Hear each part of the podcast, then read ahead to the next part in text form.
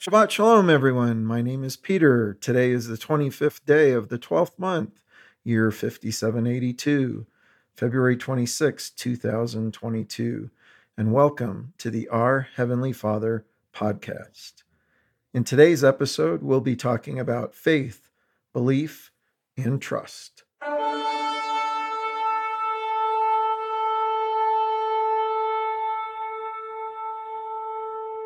In prior episodes, we talked about how having free will reveals a loving Heavenly Father and how He Himself gave instructions for all of humankind, and how those instructions have been preserved for us over the past 3,000 years. In this episode, we'll talk about faith, belief, and trust, and their importance in following the instructions God has kept for us through the Israelite people. We have shown how God gave humankind his instructions and preserved them for us.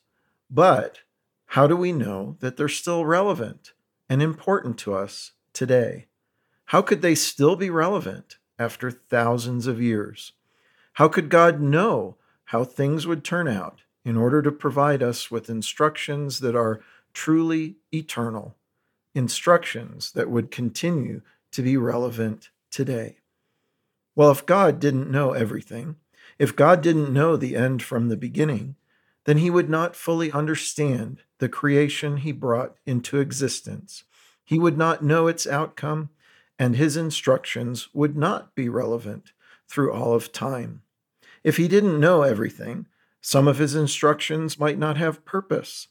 They would just be empty words. And if God were not all powerful and ever present, then he could not protect us when we obediently follow his instructions. He could not be our refuge in times of trouble or salvation in the face of disaster. In Genesis 1 1, it says, In the beginning, God created the heaven and the earth. As Samson Raphael Hirsch explains about the first Hebrew word in the Bible, Bereshith proclaims that nothing existed prior to God's act of creation, and that heaven and earth were created only through God's word. Scripture thus teaches us that the world was brought into existence from non existence. Why is this important?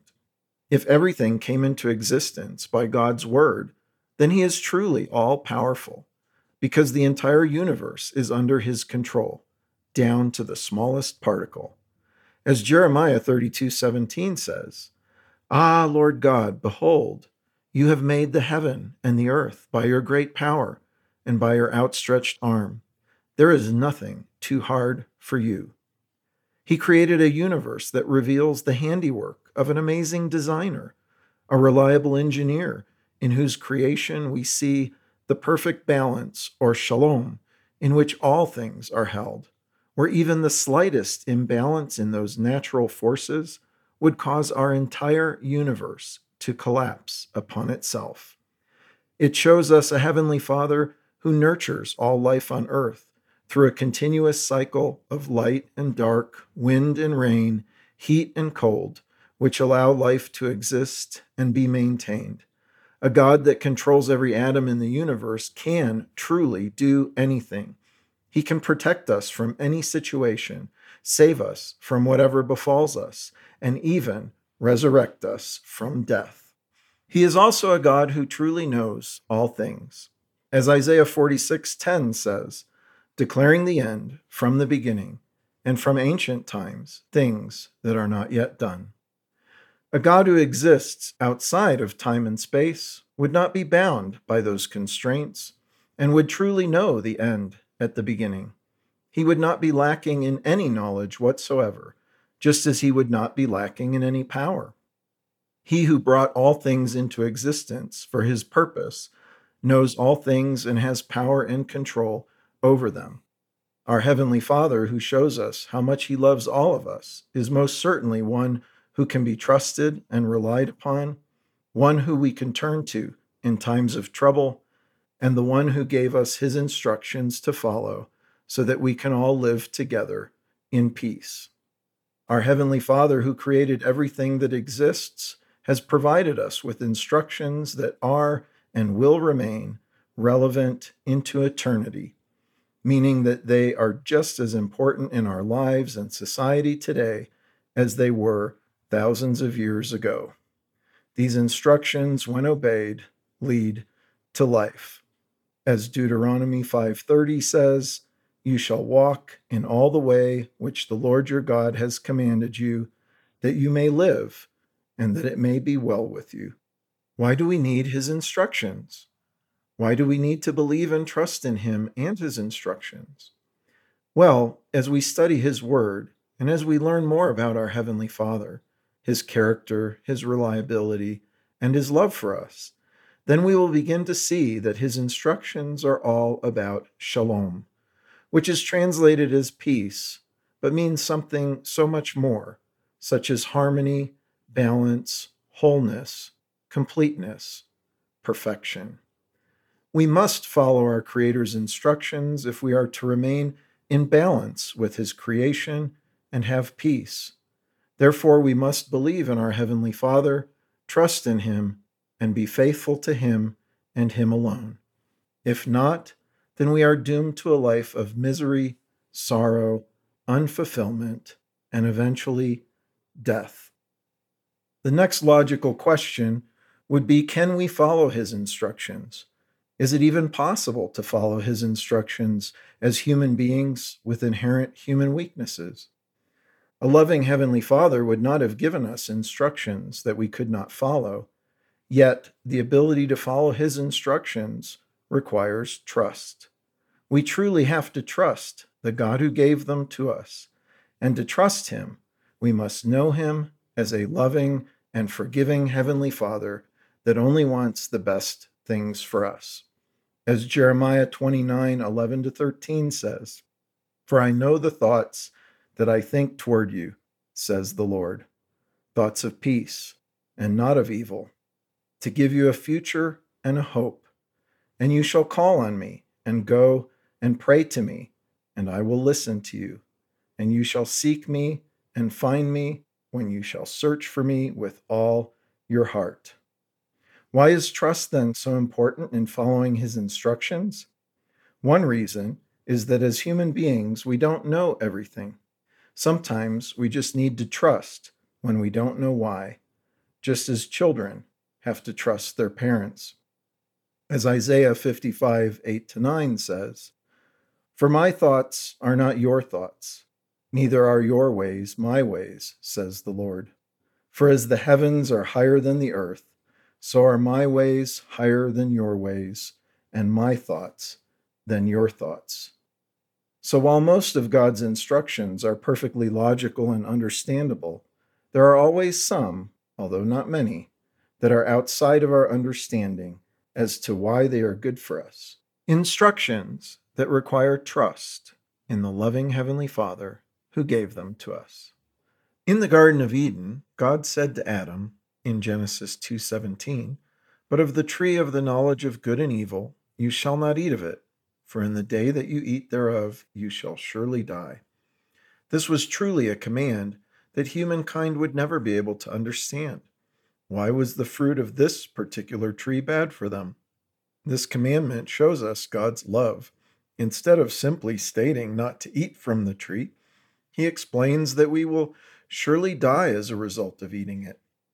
It also shows that although God created everything for us, not everything is good for us. Sometimes the reason is clear, but other times it is not clear, and we have to trust in God. We have to trust that He loves us and that His commands are not arbitrary, but that it exists to protect us from harm. When God allowed us to eat the flesh of animals after the flood, did he say that they were all good for us to eat? We could certainly look at the dietary rules in Leviticus 11 as arbitrary, just keeping us from eating all kinds of animals, even some that might seem quite delicious. Or we could see them as God's instructions meant to keep us healthy by eating animals that are appropriate for us. Many of the things listed in Leviticus are quite obvious and things that we would never consider eating Yet many others appear perfectly acceptable to us. However, our Creator provides us with instructions through the priestly code in Leviticus as to what is good for us to eat and what is not. The fruit of the tree of the knowledge of good and evil was, as Genesis 3 6 says, and when the woman saw that the tree was good for food, and that it was a delight to the eyes, and that the tree was to be desired to make one wise. There are some things that appear to be good for us, and if it wasn't for our Heavenly Father, who let us know that they were not good, we might indulge in many things that actually harm us in the long run. We must trust that His instructions are good for us. Another reason trust is required in following God's instructions is fear. Fear causes us to seek self preservation. As a result, it causes us to become even more self focused than we normally are, and even cause harm to others. It prevents us from obeying God's instructions because His instructions are about bringing peace into the world, which requires selfless actions. We must trust that God will protect us in our obedience to Him. Loving our neighbor, caring for those in need, standing up for the rights of others are all difficult things and can be scary. Yet God tells us to do just that. We have to trust that God will protect us when we follow his instructions. As Isaiah 41:13 says, "For I, the Lord your God, holds your right hand, who says to you, fear not, I help you." And in Psalms 27:1, "The Lord is my light and my salvation; whom shall I fear? The Lord is the stronghold of my life; of whom shall I be afraid?" We truly cannot be faithful to God and his instructions unless we trust that he will be faithful to us and to keep us safe from harm. Faith or faithful? We hear the word faith in the Bible frequently, but what does it mean? Does the Bible tell us to have faith in God or to be faithful to God? This is a very important question that requires some discussion. Faith is an important word in the Bible yet its meaning had changed significantly in the 14th century. However, the words faithful and unfaithful, which are rooted in the word faith, have still retained their original meaning. So if unfaithful means not adhering to vows, allegiance, or duty, then faithful would imply the opposite, or adherence to vows, allegiance, or duty. Let's dive a little deeper into the word faith. Faith is derived from the Latin word fides, from which we get the word fidelity. And to better understand the meaning of fides, we have to look at it from a Roman perspective. John Paul Adams, professor of modern and classical languages at California State University, writes For the Romans, fides was an essential element in the character of a man of public affairs and a necessary constituent element of all social and political transactions. Fides meant reliability, a sense of trust between two parties if a relationship between them was to exist. Fides was always reciprocal and mutual and implied both privileges and responsibilities on both sides. Therefore, faith or fidelity is required to have a relationship with someone, in the ancient context in which the Bible was written, in any case. It was reciprocal and mutual, which meant privileges and responsibilities were required from both parties. This means that the word faith implies a relationship with obligations on both sides, and that having quote unquote faith from a personal viewpoint is basically holding up your end of the responsibilities required in a relationship. This is a very different understanding than most of us have today, which is often that God has to do everything and we don't have to do anything. It is quite interesting that the meaning of the word faith changed in the 14th century from a relationship with mutual privileges and responsibilities to what we have today, which according to the Merriam Webster's dictionary is a strong belief or trust in someone, something that is not mutual and requires no loyalty and no responsibilities. This shows us that having faith in and being faithful are truly the same thing. It means loyalty expressed in obedience to his instructions, in walking in the path of our Heavenly Father, and as he says in Leviticus 19:2, you shall be holy, for I, the Lord your God, am holy. Until we enter into a covenant relationship with our Heavenly Father, until we stand before him and say, All that the Lord has spoken, we will do, and we will be obedient. Only then can we expect God to bless us and protect us. Only then will we truly be children of God. And only then will we be able to fulfill our obligations to that covenant through trusting in Him, knowing that through God, all things are possible. Why is it so important to follow His instructions that life and death depend on it? As Deuteronomy 30:15 says, "See, I have set before you this day life and good, and death and evil, in that I command you this day to love the Lord your God, to walk in his ways, and to keep his commandments and his statutes and his ordinances. Then you shall live and multiply." The creation God gave us requires tending and protection. And that was the first commandment he gave to Adam. Why?